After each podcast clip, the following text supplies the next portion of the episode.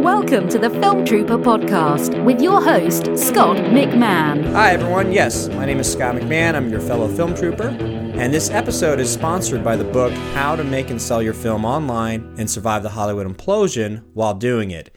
It's available in paperback as well as a Kindle ebook and an audiobook. In fact, you can actually get the audiobook for free when you go to survivetheimplosion.com and sign up for a free 30-day trial with audible.com, an Amazon company. Again, that's at survivetheimplosion.com. Speaking of Hollywood, one of the key points made in the book is how Hollywood is not in the film business. In fact, they're not really in show business, but rather they are in the business of license exploitation. And George Lucas, being the poster boy for this business model, has said that all the money is in the action figures. What he was saying is that although Star Wars, the film, made a lot of money, the bigger money came in in the form of license exploitation, using that license to make toys, clothing, video games, TV shows, and books. And on today's episode, I was able to have lunch and grab an interview with the author of William Shakespeare's Star Wars books. That's right, William Shakespeare's Star Wars. Imagine if Shakespeare wrote the Star Wars movies in the style of his time. Well, that's what author Ian Doescher did when he combined his love for the Bard and Star Wars. This is part two of my four part series on storytelling. In the last episode, episode number 102, I interviewed Patrick Moreau of Still Motion about their unique storytelling process and program called Muse. A lot of filmmakers, especially in the documentary field, can't quite work in traditional narrative as we are taught with screenplay writing, but rather they have to discover the story when they're out on location. So the gang at Still Motion developed a storytelling program and membership called Muse that utilizes academic research in psychology and sociology to help filmmakers get to the heart and craft of the story when you're out on location trying to make a wedding video, a documentary, or on a commercial shoot with a high end sports company. Again, that's back in episode number 102 at filmtrooper.com forward slash 102. So, in continuing with the outside the box storytelling approaches, we have Ian Doescher's story of how he came up with the idea for William Shakespeare's Star Wars, and in the process he used to write the books, his journey in getting a publisher to agree to make the books, and the results from writing a New York Times bestseller. Yes, a New York Times bestseller. So, for a filmmaker, the New York Times would be something like getting into Sundance and winning an award. You think your filmmaking career was set, right? But as Ian reveals, success is relevant. With that said, let's get on to my interview with author Ian Doescher when we met up for lunch at the Oswego Grill in Lake Oswego, just outside of Portland, here on the Film Trooper podcast. But I want to know, um, I would love to hear your journey because your background is quite diverse. You're quite the Renaissance man. It's, um, you know, music studies, choir, but divinity, into writing and Shakespeare. Like, where did you start like the, and then and then going to you know prior to college but also where did it lead you to the creation of william shakespeare's star wars? Like that whole story is fascinating but i'd love to hear your account of it. So from at age eight, I decided what I wanted wanted to do. Eight, eight, uh-huh. uh, and I was being an actor, um, and that, and so I, I did, I started doing theater not too long after that, um, and did theater all through middle school and high school, and you know had the big parts in the high school plays and musicals and things like that, and um, got into got to college and uh, you know basically I mean it's the very common story of like having been uh, you know a big fish in a small pond now being a tiny fish in a huge pond right? And so uh, at the end of my freshman year in college, I auditioned for the theater major and didn't get in. And somebody asked me, like, three years ago or so, they were like, "Well, did you did you go to the director of the theater studies major and like beg him to let you in, or like you know appeal or whatever, try out again later on, you know?" And their question kind of, you know, hit me in the face like a sledgehammer. I was like, "Oh my goodness, I know. I just had basically like." accepted the end of the dream, you know so that's when I switched to music. I done I done choirs in high school and that sort of thing, and and decided it was a you know, I like basically for a summer toyed around with the idea of political science for I don't know what reason, uh, and then moved on and majored in music. Um, so when, when you said it hit you, did it mean like, wait, did I not try hard enough, or beg, or what? yeah, so so I think it struck me because I had just never, and I'm not the sort of person who who you know gives up super easily on things. So the fact that you know I had given up on this this dream that I'd had for ten years, you know, um, you know, I, I had just never. It just never occurred to me that it was anything other than like a closed door that was never to be opened again, you know. Um, and and so I was struck by the question because um, because I can't believe that I didn't try harder to make it work. Basically, Yeah, yeah. Um, I, I graduated from college in three years, and so I think I had some severe tunnel vision about like, okay, I have to figure out my major really quickly, and if it's not like if I'm gonna have to wait another year to audition for the theater major, that's not gonna work, you know, or whatever, you know. Going back and appealing to the director of the program never occurred to me like back then which now i mean so it just surprised me. Anyway so majored in music um, my the summer before my last year of college i was back here in portland and uh, all my friends were doing cool internships and so i wanted to do something. I you know i'd been working in a bank during my summers as a teller and so wanted, wanted to do something more fun so i contacted the oregon symphony and um, asked them if they wanted an intern for free, you know, during the summer, and so they, uh, they, I was an intern there and sort of learned about this world of orchestral administration, which is how I ended up after college going to work for the Pacific Symphony in Orange County and then the San Francisco Symphony. Um, so I did that for three years after college. Do you play an instrument as well besides singing? I know, I just sing. Yeah. Oh, wow, And I write a little bit, but that's you know, yeah. Um, uh, and so after that, I sort of uh, uh, during my last year at the San Francisco Symphony, I realized I wanted to do something kind of more with my life and thought about a whole bunch of decided you know in good typical like you know 20 early 20 something year old thinking that i would go to graduate school as sort of the way to like launch myself into whatever was going to be next. And so thought about all kinds of different options like law school or public policy or something like that and at some point divinity school popped into my head as an idea and ended up going to divinity school loving it um, then loved it so much that I decided to go on and do a PhD in in theology and uh, and so did all of that. My uh, family and I moved back to Portland in early 2008.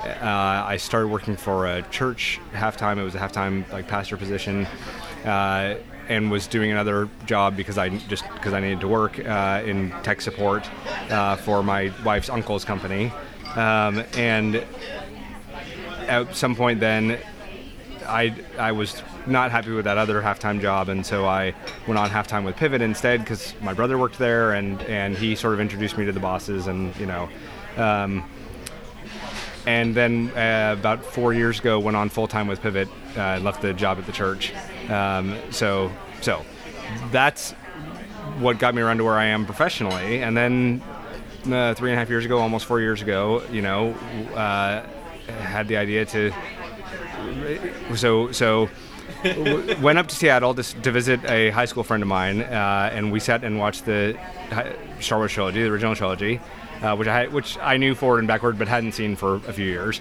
Um, and then not too long after that, read Pride and Prejudice and Zombies, and then right after that, went to the Oregon Shakespeare Festival with my family. Oh, so it's bang, bang, bang. Yeah, Just the so I- influences. So the I sort of attribute yeah. it, yeah, exactly. I sort of attribute it to having, and then at the Oregon Shakespeare Festival, we saw this production called "The Very Merry Wives of Windsor, Iowa," which is a very modern adaptation uh, of Merry Wives of Windsor. It takes place in Iowa when gay marriage is becoming legal and all that kind of stuff. Very funny, uh, and so yeah, so I sort of attribute the idea to having Star Wars and mashups and Shakespeare all in my head, you know, and so I had the idea when I was at the Oregon Shakespeare Festival. Looked up Quirk Books online because I knew they'd published Pride and Prejudice and Zombies and a few other ah, mashups, okay. and found you know their email address or the email address for their editor. One of their main editors is right there on the site. So I sent him an email and said, you know, I have this idea. What do you think? And he wrote back and said, it's an interesting idea, and if you actually write something, let me know and I'll take a look at it. So I was like, okay, real life editor with the means to do this if he likes it, you know, is, you know, uh, willing to look at it at least. And so I spent the next three weeks putting together the first act of the book and uh, and sent it off to him. And he called me that morning and said, "I really want to do this." And the next stop is we have to talk to Lucasfilm about it. And he sent what I did onto a contact he had at Lucasfilm, and they wrote back and wanted to see some edits.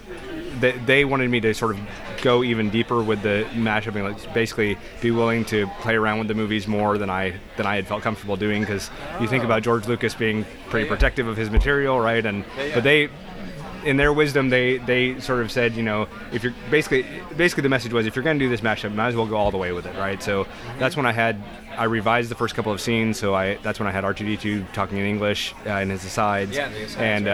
uh, and you know adding things like the stormtroopers talking about having drinks with at Mos Eisley with Darth Vader, and um, and so they then wrote back and said, okay, we're we're you know happy with these revisions and you know, at that point, Lucasfilm and Quirk Books worked out the licensing deal, um, and that was it. Here, here, here we are. So, Self-evident. I love this book. Who's the publisher? Oh, there's an email. Here's an idea.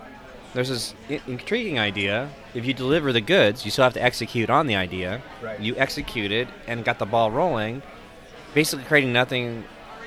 You know, something from nothing was was amazing. and for everybody who, I mean, for people who ask me like, "What's your advice for people who want to be writers?" I'm like, please don't listen to my story and be like, "That's how it's going to go for me," because it's not supposed to go that way, right? I mean.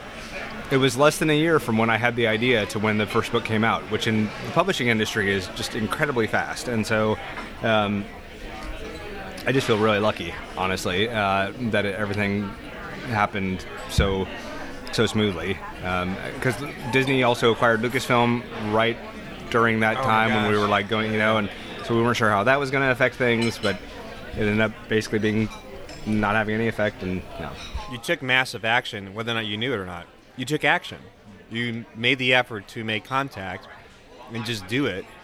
And it's interesting to hear that the story of when you were in college and weren't able to get into the drama program and didn't know there was this opportunity that you could go further with it. You know, like, and here, just out of pure inspiration, you took the action, you know, and that's definitely something that over time, learning for so many different entrepreneurs is that a lot of them just it's messy. It's not very. It's everything's messy. The creative process is messy, and running a business or starting a business is sometimes very messy. You just people just got to just get going.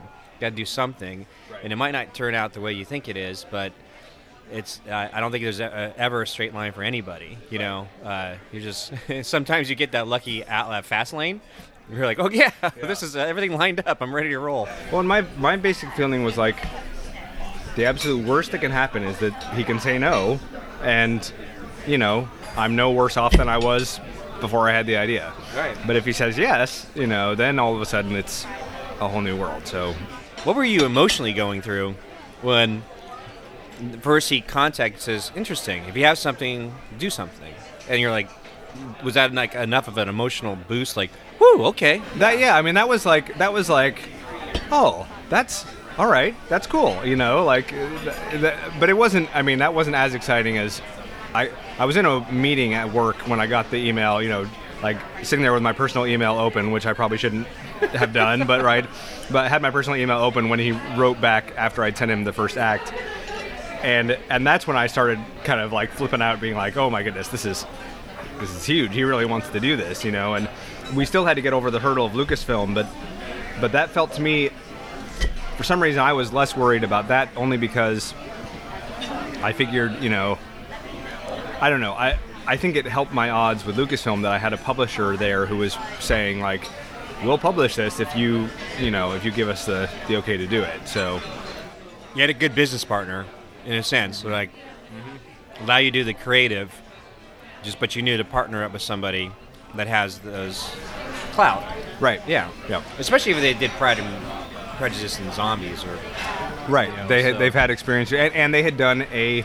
They also are the ones who published the like uh, worst case scenario survival handbook uh, books, and so th- and they had done a, a an Indiana Jones version of that when Kingdom of the Crystal Skull came out, and so they sort of they had already done something with Lucasfilm before, right? And um, not nearly anything quite like this, but um, so that was also helpful that they they'd sort of been there before. And I first came across your book. Actually, it was at uh, Things from Another World in um, Milwaukie, right by Dark Horse. So it was just there, front and center, at the checkout stand, propped up, and I go, "What is this?"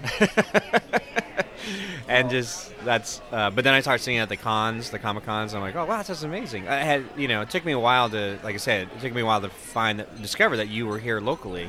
So that was even an, an added bonus. Like, oh, how cool! the the guy that got to do the cover art, um, he's so he's so talented, and and you know, the I mean the cover really helps obviously helps sell the book and draw you Yes. in, and you know, uh, I mean, from a marketing standpoint, that was brilliant. I think. And even the packaging of the book, because it's a hard covered book, but it's small enough. It's like little hand, like just, it's in your hand almost. Like it's not a huge paperback that's flimsy or something like that. Yeah, It's- and that was a, that was fun, you know, to sort of hear my editor's thought process about that. You know, as he was thinking, you know, really wanted to do a hardcover because he just felt like for for what it was, you know, for being fake Shakespeare, it should be, you know, uh, something that's that seemed sort of more weighty than uh, you know than a paperback. Um, and they did such a nice job with.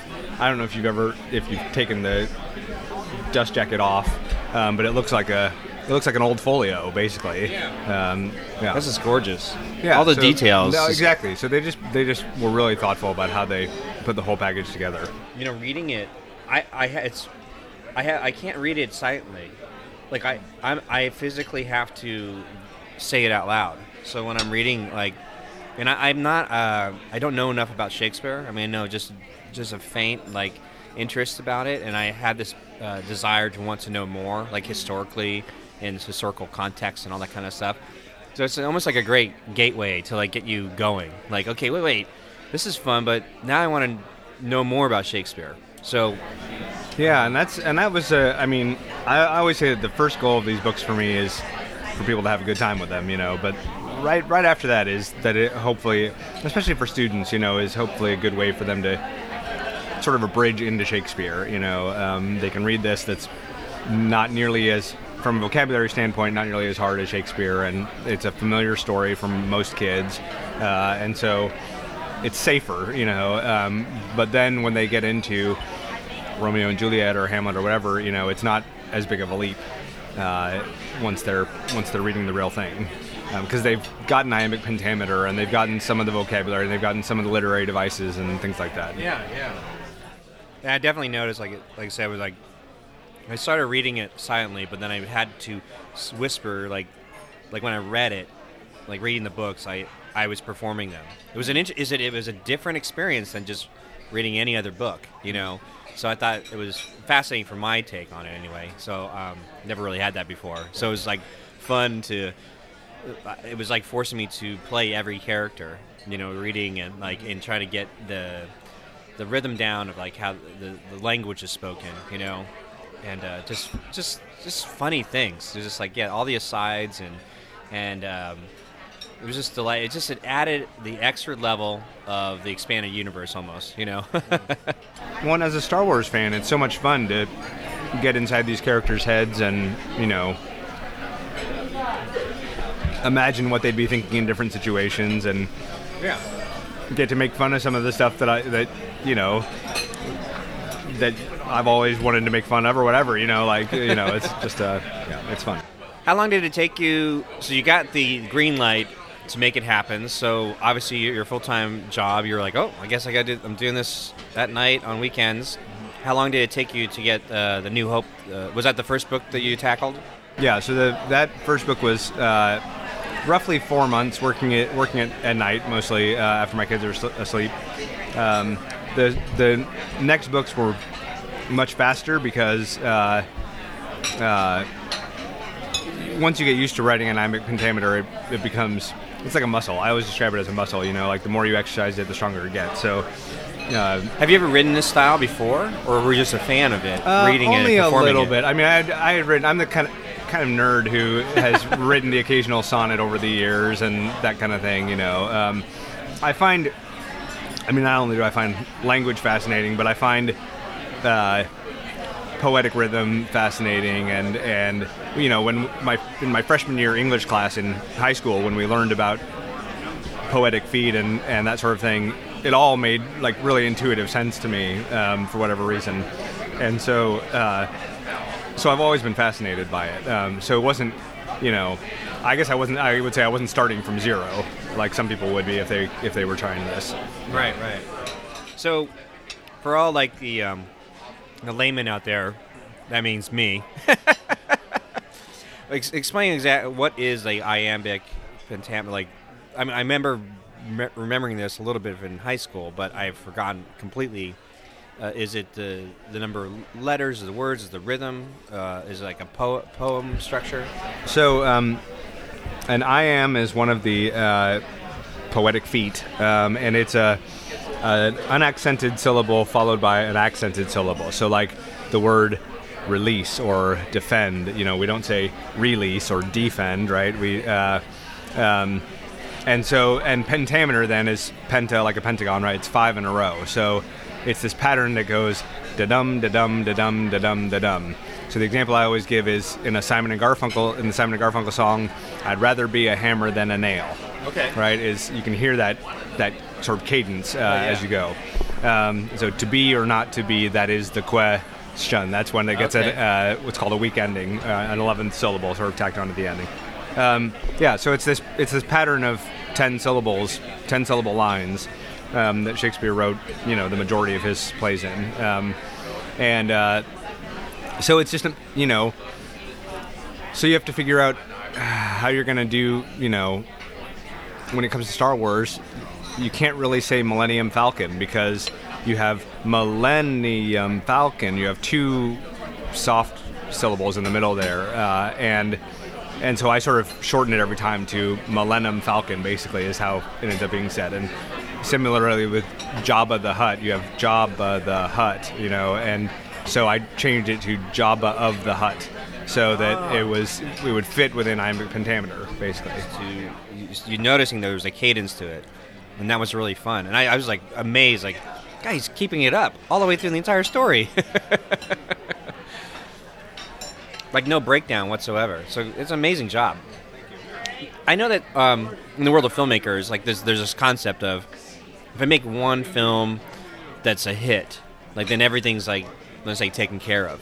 But from the outside perspective, these books are huge. Like I said, we were talking earlier. The Amazon reviews alone are like upwards to like 500 reviews altogether. I see them all over the comic stores and Barnes and Noble. I mean, it's prevalent. It's not like they're tucked away. They're like front center, like displayed. Um, what has the ex- the ride been since writing the first book and finishing all the six movies? Are you doing a uh, the Force Awakens now? Are they contracted Uh, you? Possibly. So we're talking about it with Lucasfilm right now, and I don't, I, I truly don't know for sure Okay. yet. So Okay. uh, I'm hopeful. Uh, I think there's a 80, 90 percent chance it'll happen, but I don't. You know, I've learned to not be sure of anything until Exactly. you know, until there's a contract signed, basically. Yeah. So it has what's been the ride for you in terms of? Um, I noticed that on your website, like you have to put a big disclaimer, like, look, anybody who wants to do a live performance of this, like I don't. It's like one of things. You could go into the d- disclaimer, but it's essentially like I don't have the rights. You know, it's it's that's not what you know, and I don't think they're granting any rights performance for any of that kind of stuff. So Yeah. So that was one of the things that my editor sort of talked to me about early on was was like um, you have to understand that when you do a Star Wars book, the copyright goes in Lucasfilm's name, not in your name. So that's a different than most books uh, would be, and that's just sort of their. Uh, it's their prerogative and the way they do things with their Star Wars movie, and which I get. I totally get. It's their thing that I've taken and changed, basically. Um, and uh, and so yeah, so that means they get to make decisions about uh, any performances or you know they. I basically heard that they were planning to do the audiobooks and and you know had to be like, hey, can I can I be involved? Uh, you know, uh, and so that was that was fun. Uh, but then, so so so the the journey has been the book came out the first book came out July 2013 and my editor had always said you know we'll see how the we'll see about the sequels based on how the first book does, and the first book came out and was very successful, and and so in a couple weeks they asked me if I would do Empire and Jedi. Uh, so of course I said yes. I mean, I you know I wanted to do them, and uh, why not? And um, so we did those, and and we talked. Know, after or as those were sort of like you know coming close to publication, like we started talking about the prequels, and I was never going to do them. I never, you know, I just never thought there would be enough of a reason to do them, but. I kept getting asked by people, and not not only adults. I mean, adults were asking me, but but especially kids, like kids, you know, 12, 13, 14, for whom the prequels are that's what is Star Wars to them, you know, more than the original trilogy. Um, and so we finally decided. I mean, this was and this was right after Jedi came out. You know, we sort of made the decision to go ahead and do the prequels also. Uh, so so Empire and Jedi both came out in 2014, and then all three prequels in 2015 because they basically wanted to get them all out before the Force Awakens. Yeah. Um, so it's been, uh, you know, crazy busy at times uh, getting all that done um, and trying to. I think one of the biggest challenges is trying to keep it creative and and trying to make sure that I never want a reader to pick up one of the sequels, having read one of the earlier books, and be like, "Oh yeah, okay, it's more of the same," right? Like, I've seen I've seen this before, you know, um, and so I, I'm always trying to add in something that's new and fun that will be unexpected, so that you know there's a reason for a person to keep reading these books, basically. How has copywriting or the art of copywriting has it affected your writing, or can you see it uh, being applicable to um, the general storytelling process? Or like, I just want to get your ideas about that. Uh, yeah. So so. I'll take that a couple ways. Um, um, I think. I mean, first of all, the fact that I do so much writing aside from my books, right? Um, helps because because I'm, you know, I'm always thinking about how you know how can I say this better? How can I say this more efficiently? You know, when when the client gives us something that is you know 500 words long and it actually needs to be 200 words, you know, uh, how do you do that and still make sure that what needs to be said is said? Um, and so that helps when you when when you're using, you know, when, when you're when I come down to, to, the books, also that that helps hugely. Um, what's different with the with the books is that when you're writing an iambic pentameter, you are having to use. I mean, you're having to slip words in that you wouldn't in when you're writing copy because you're trying to make sure you're fitting the meter correctly, right? right. And and so um, so it ends up being it's it's clean, but for a different reason. I you know in a different way, I guess, than than with copywriting. Um, I mean the other, the other so the other way I would take that my answer to that question is um, when you are writing copy and when you're working. I mean what I do at Pivot is is I do a lot of copywriting, but I also help companies. Um, sort of go through branding processes and and specifically focus on how they tell their stories, um, ah. and so that's a, a, big piece of what I do. And and so making sure that when you are you are writing copy that you are telling a consistent story for this company, you know that whatever it is that you're you're trying to talk, you know. Uh, say about them the larger story they're trying to tell make sure your copy is consistent with that that your voice is consistent with that all that kind of stuff comes into comes into play, and doing it then usually in a very sort of as efficiently as possible. You know, so you're not overusing words or just having phrases that aren't helpful or necessary or whatever. Um, and so I think that helps when it comes to the books because every, I mean, first of all, there's the larger story of like, okay, what is what's happening in this book, you know, what's happening in, you know, which is the story of the movie. You know, I, I have to get from Anakin, uh, you know, being a Jedi with Obi Wan at the beginning, and at the end he's Darth Vader, right? Yeah, yeah. Like that's where this story's going. But also, then every character has their own story, right? right and right. and you know, I want my characters to have to feel like they have internal cohesiveness to them. I, I don't want them to. Um, you know, I don't want. Uh, Luke Skywalker talking in a brash way that sounds more like something Han would say, right, or, or something like that. Tone of Um, voice, yeah, Yeah, exactly. yeah. And so, so those are the kind of decisions. So I think copywriting, you know, in terms of how you tell a company's story, is very similar to how you tell a character story or tell the large narrative. Also, It's fascinating because you're like um, with the books, the William Shakespeare's Star Wars books. You, you're an, uh, you're adapting, and like there's screenwriters out there are trying to adapt um, novels or a life story, you know, and so they're like this recorder, or you know they have to take what's out there and see through the muck to be like, what is the through line? Like I said, it's interesting you brought that up. Like, oh, even though we we're familiar with these movies, we're familiar with the story, when you adapt it to this style, you still were like, oh my gosh, wait a minute, I have to make sure that the it's prevalent that the the turn from Anakin to Darth Vader is there, um, that the voices for each characters are there in the writing. Um, even though yes, we're all so familiar with it, you still have to do the work on that. And then copywriting is fascinating to me because I don't know, do you is there a method you guys use in terms of or your own personal way of handling it? Do you start with a title, a headline? Because sometimes you might start with a headline, like, okay, that's a catchy headline. So now everything that I write has to, or as Joe Sugarman, famous copywriter, says, it's like you, the headline is there to get you to read the second line. The second line is there to get you to read the third. And the idea is to get that slippery slope to some sort of call to action that makes the reader go, okay, I'll take action to do whatever it is. Do you, in your process, do you start with like the headline? Because that would be the same as a screenwriter going, let me start with the title, or let me start with the log line. So, like in one sentence, this is what my story's about.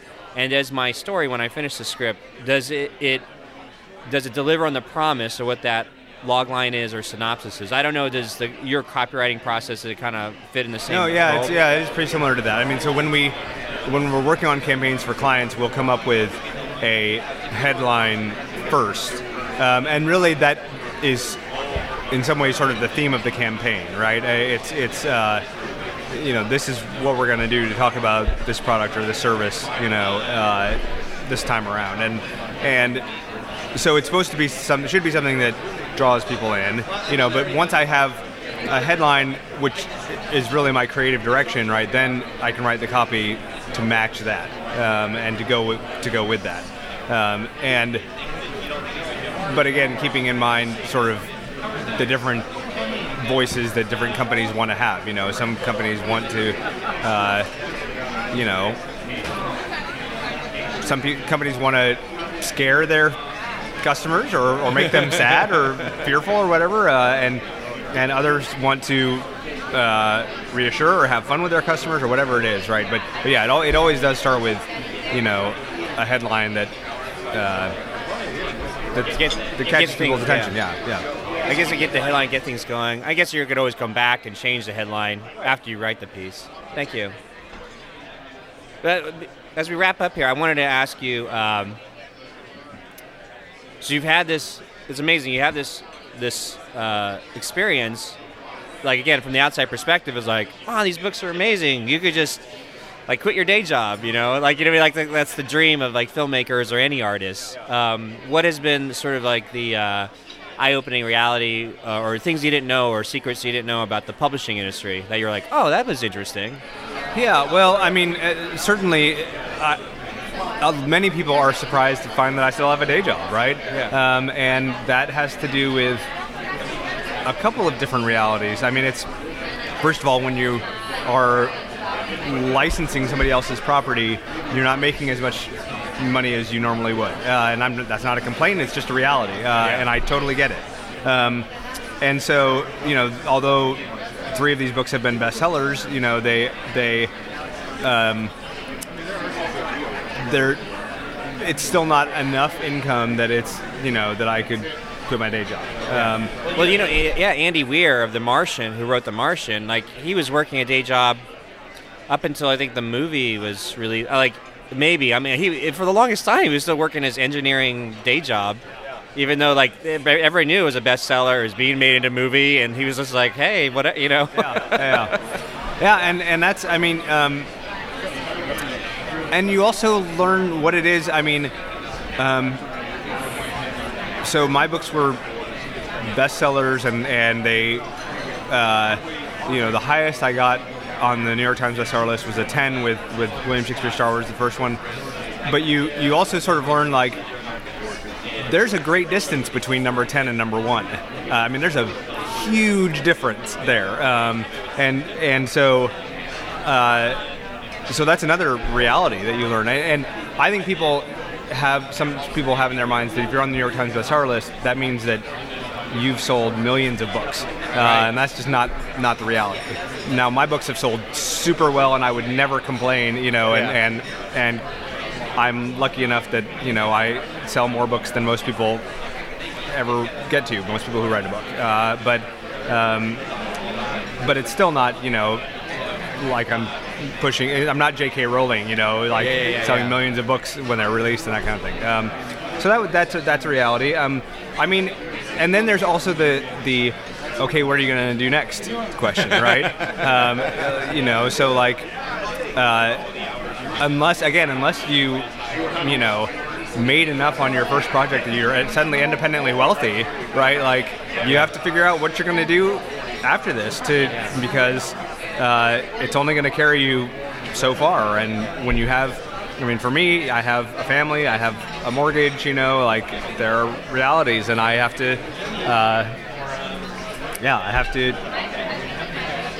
continue making a certain amount of money or like you know we won't have a house anymore. So like so yeah so you have to think a lot about what the next project is going to be and and whether or not it's going to you know you know for me again because it's not because I'm still relatively I mean I'm still relatively unknown right people aren't necessarily clamoring for more Ian Doescher books right in, in the way that J.K. Rowling or Stephen King have their name recognized, right? Yeah. Like my books have, are read by lots of people, but it's because people are excited about the books, not necessarily. Be- I mean, I think I do a fine job writing them, right? But it's not like everyone is dying to know what I'm going to write next. Certainly, you know, and so that's another sort of different thing. Like, is is whatever if I if and when I publish a book beyond this series, uh, is it going to be commercially successful uh, at all compared to these? You know, I don't know. There's no guarantee. So